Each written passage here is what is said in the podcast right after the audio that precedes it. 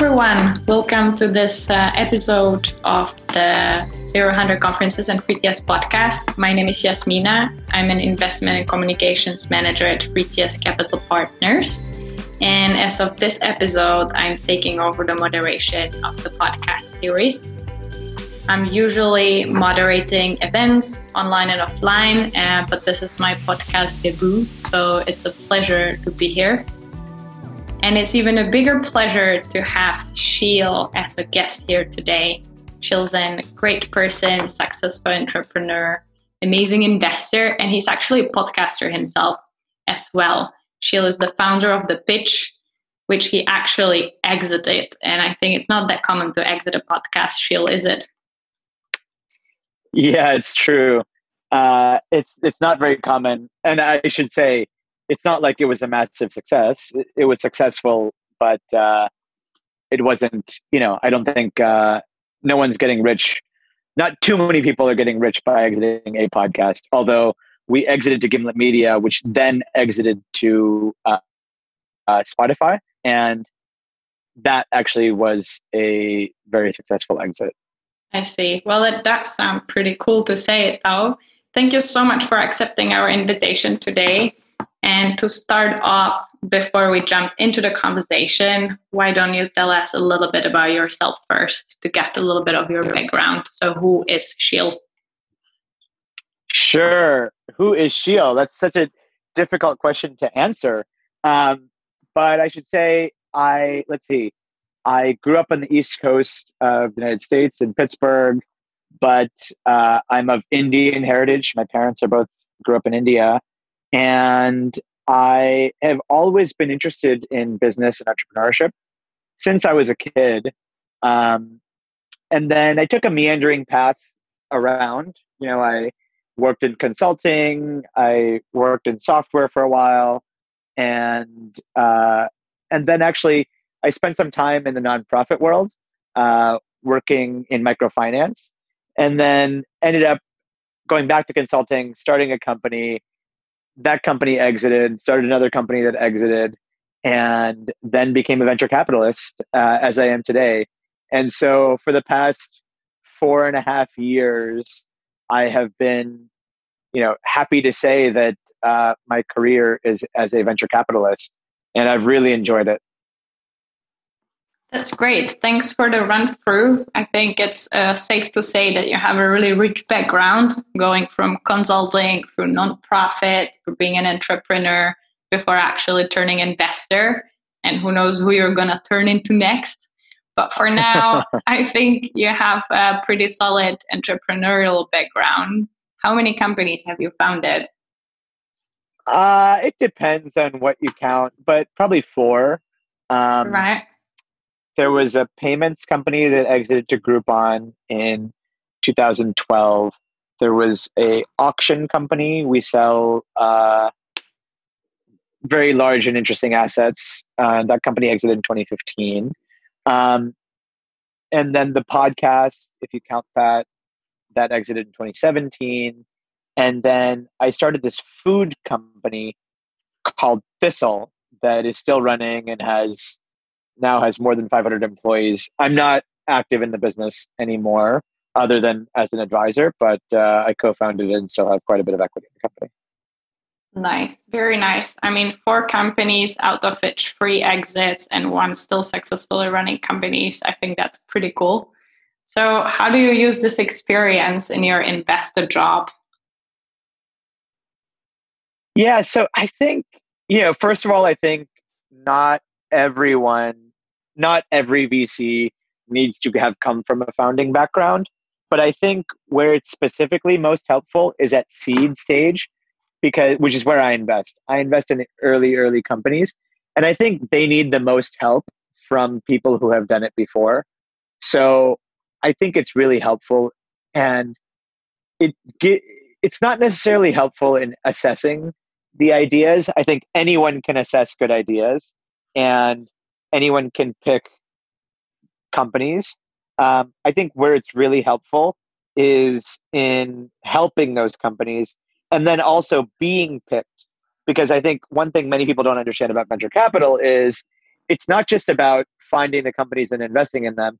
It's about them choosing you, and that is, uh, you know, that is re- really important. And and being a founder helps in getting chosen. Yes, that's for sure. And I think it's not only about you know finding the companies and investing in them and having them choose you to invest in them but then obviously a big part of the job is to be able to grow the company and exit the company right and i think this is where exactly. the founder background comes incredibly handy um, i don't know could you pick a few moments where you really felt like yeah this is this is like a lesson learned from my own experience and now i can use it for this company yeah, um, you know, it happens all the time. Like, just I'd say like the main things that that I can be helpful with. I, I can't think of like really great examples, but that would be fun to talk about. But I can say like broadly speaking, you know, I've done fundraising before for myself, and I can help people with that process. I have structured deals before, and I can help people think through how to structure a deal and I've hired people and I can help people you know know how to hire. And and those are all really important. One thing that I I guess I also have done is like been through conflict with co-founders. And this is something that almost always happens at some point or another. And you know it's it's nice to be able to be the person or I should, it's kind of nice to be the person that one side or the other will call and say, "Hey, I could use your help mediating this conflict." And you know, I've been that th- through that myself. Had lots of conflict with my own co-founders, and and in the end, with all of them, it always ended up working out, and we're all friends today. But mm-hmm. it's inevitable that there will be some conflict along the way and um, you know having somebody that's been through that i think is very helpful. Yeah and i think maybe in the matter of empathy as well i think vcs are so often seen also by founders as those who come in with these aggressive terms and just focus on the financial returns and really want to make money out of the company because that's really their job as well right? But um, yeah. i think maybe from your position of being a founder yourself before you're able to empathize better with the founders like do do sometimes find yourself a little bit like between the chairs like changing the hats being now i'm an investor but then i also understand the founder. Yeah definitely. I uh i feel like i'm somewhere exactly what you said. Like i'm somewhere in the middle and th- this comes up from time to time. An example would be um they a founder is thinking through whether they should exit or not.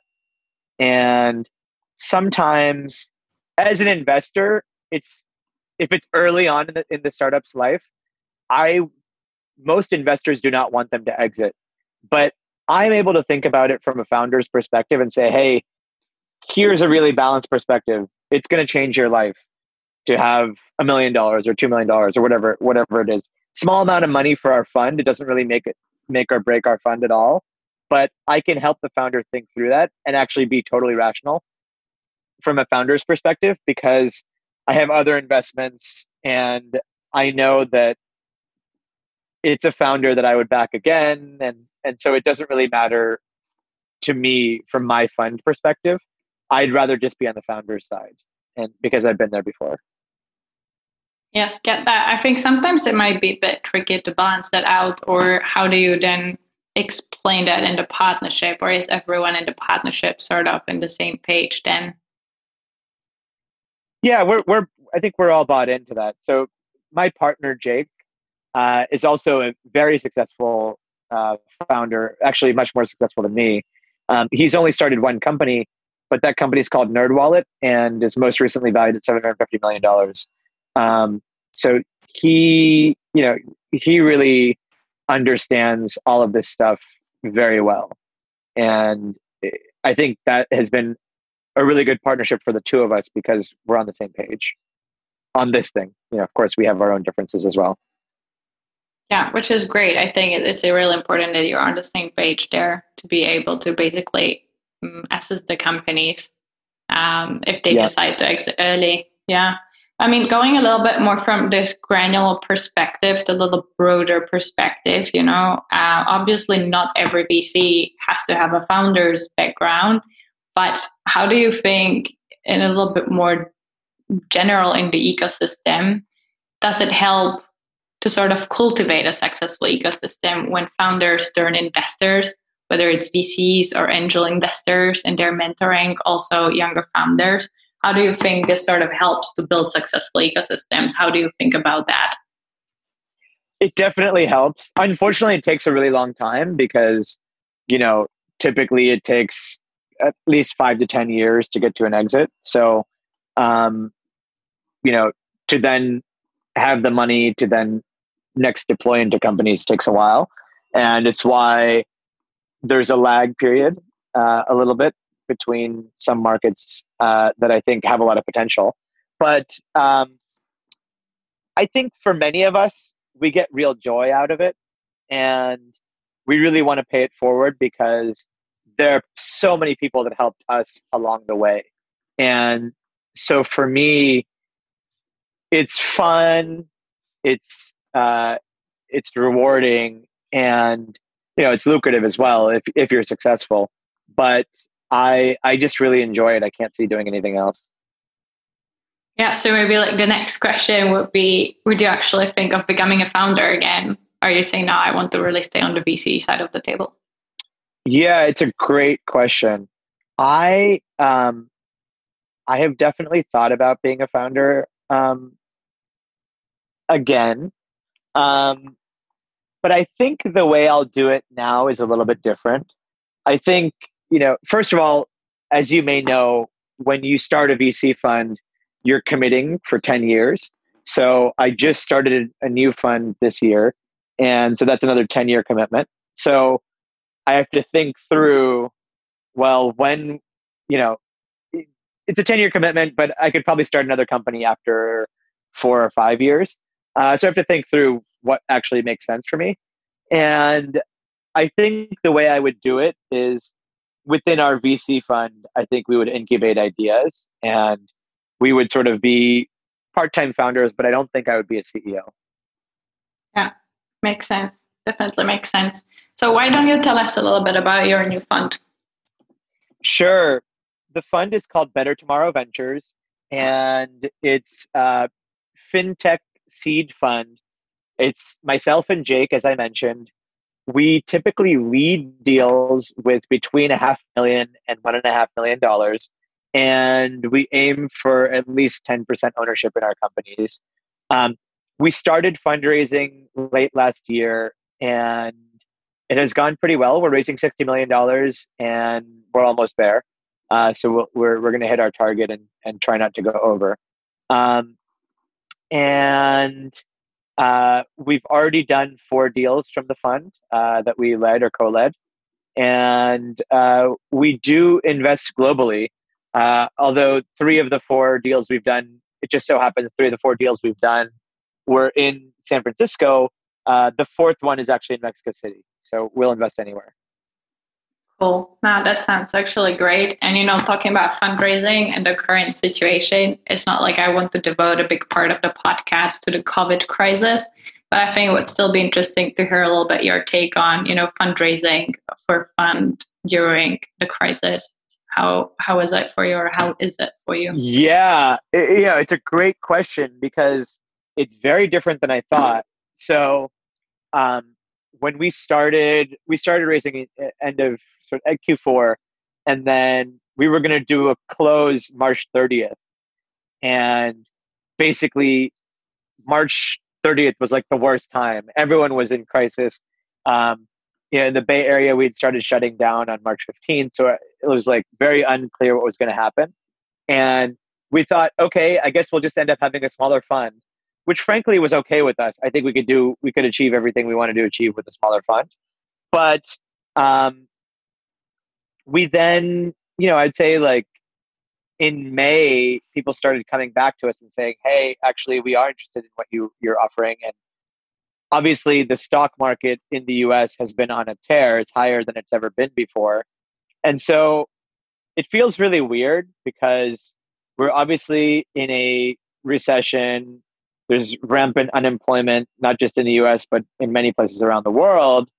But the stock market's as high as it's ever been. And, um, you know, revenue multiples are as high as they're ever been.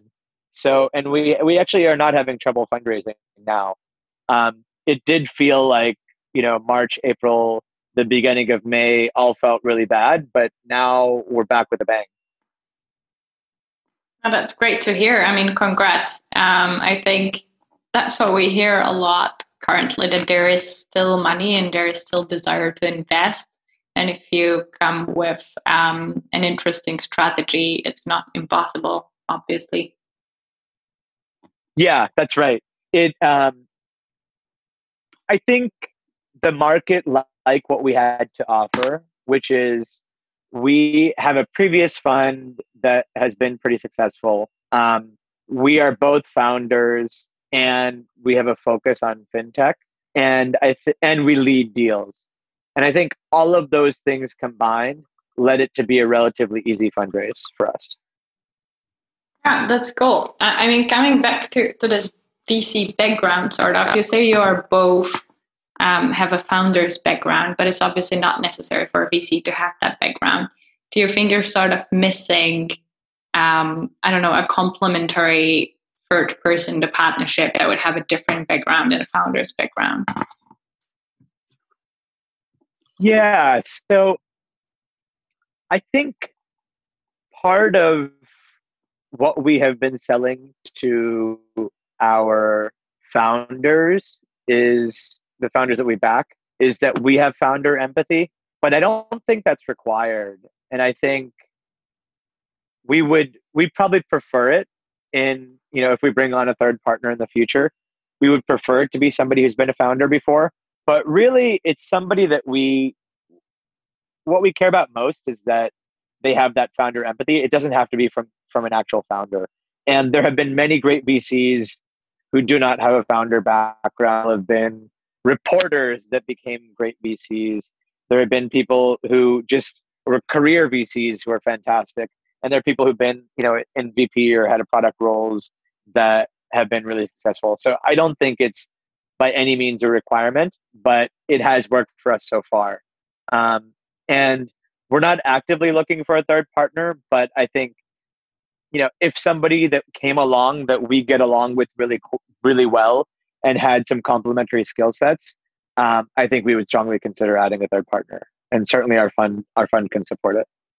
Yeah, I think we could probably record a whole podcast or how to put together a successful partnership in a fund because it's such a delicate um, I think a partnership and balance really a relationship between the people and it's super interesting to make to make it work in a good way. But maybe yeah, and I'm yeah. not I'm not an expert. Um, so Jake and I, so Jake was an EIR entrepreneur, entrepreneur in residence for my previous fund, and so we've been working together more or less for four years, and we know how each other works. I'm sure there are many things about me that frustrate him, um, and he still chose to be my partner. Uh, we're equal partners in this fund, which I think is is really good, and uh, and I think we we both have really different things to offer actually even though we have very similar backgrounds in, in founders um, our personalities are very different in that i am very outgoing and jake is more measured and reserved and i think it works really well for us and and then also he's just so much more organized and never lets any ball drop versus i definitely do And this is great. I think this is like a great example of walking the talk when we tell founders that they should have a complementary skill set or personalities. I think that works the same way for a partnership in a fund. It's very important. Yeah, absolutely. Yeah. All right. Um, I mean, it's a fintech fund, and I know that your background is very much in fintech, but it sort of didn't happen on purpose, right?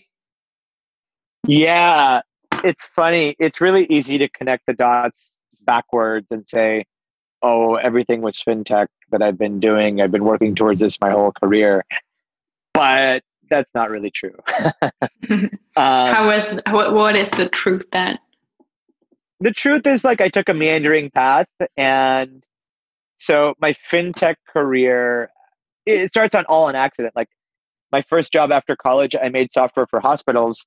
I started out making software for emergency room, uh, but then um, the company started a new division that was billing software, patient billing and insurance. And because my boss uh, from the emergency room software was leading that new division, he took me along with him. So I ended up being okay. This is a software company working in in billing. Okay, that's kind of fintech. And then um, I was a management consultant, not much fintech there. And then uh, and then I wanted to do nonprofit work, and I ended up finding this great nonprofit called Kiva. Kiva lets people from anywhere in the world make a loan to individuals in the developing world for the sake of alleviating poverty. And I didn't think of it as fintech at the time, but of course it really is. It's it's a website for people to make loans. And we had a lot of really early PayPal mafia involved, including Reid Hoffman, who was early PayPal guy, started LinkedIn, and then Keith Rabois, another early PayPal guy who then went, you know, did a bunch of things, was at Square, and then uh, partner at, at And now is at Founders Fund. And so we had a lot of fintech DNA early on. Um, and then, you know, I went back to consulting. I was working primarily with banks and insurance companies when I was consulting, and that was not actually my choice. That was kind of the thing that I got assigned to.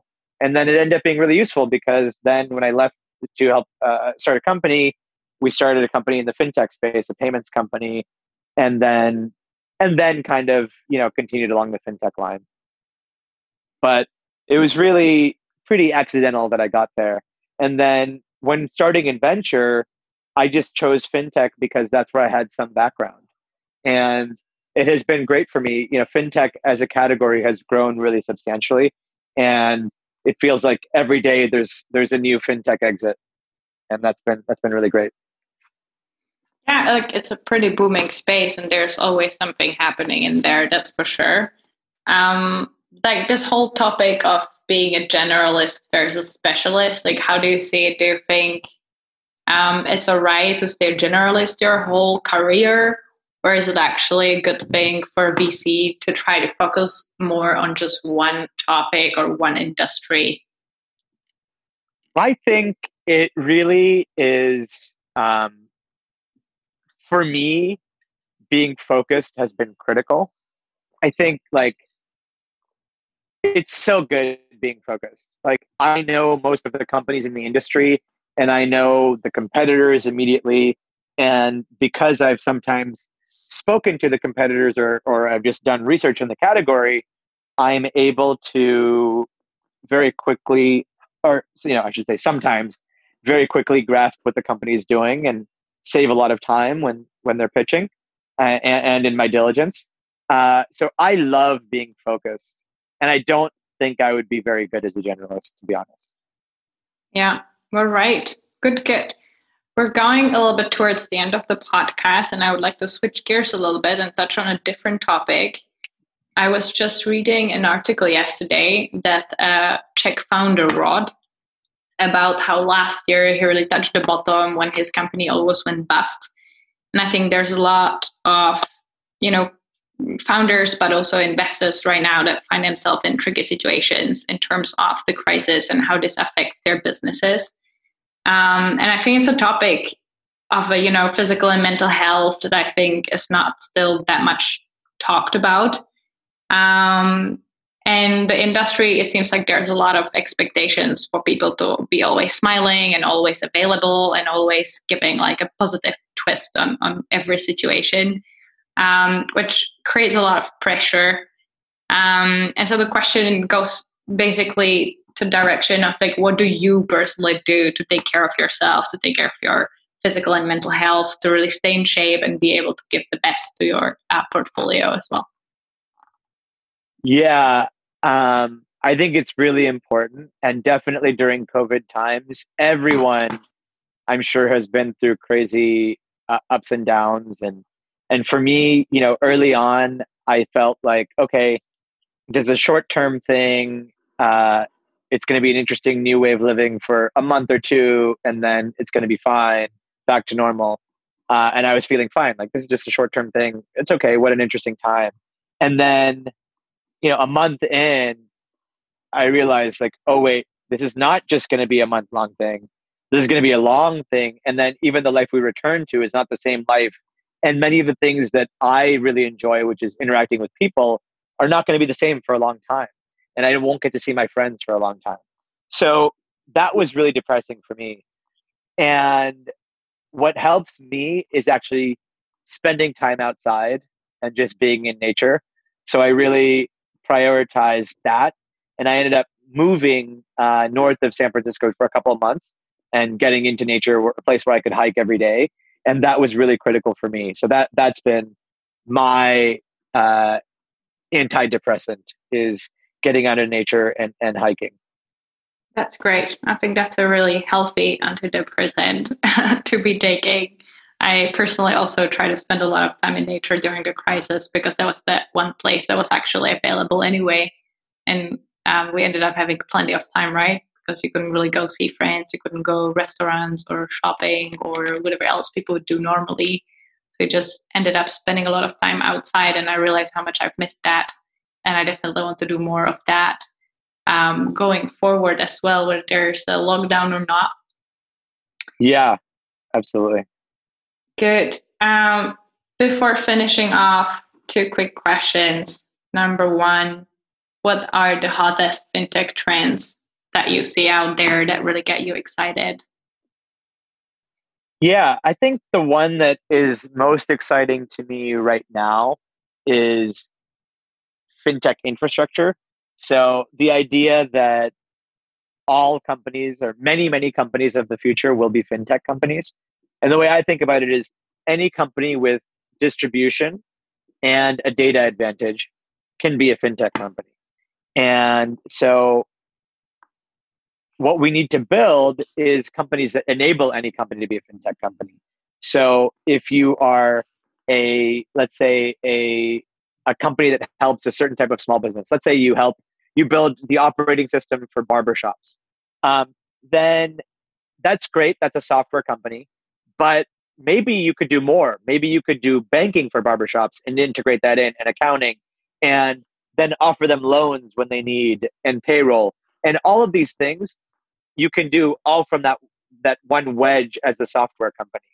And so I think this is really critical because distribution is very expensive for financial products. But if you're already selling them something else, why not lead with technology and then go to finance? And and I think that's that's what I'm really most excited about for the coming years.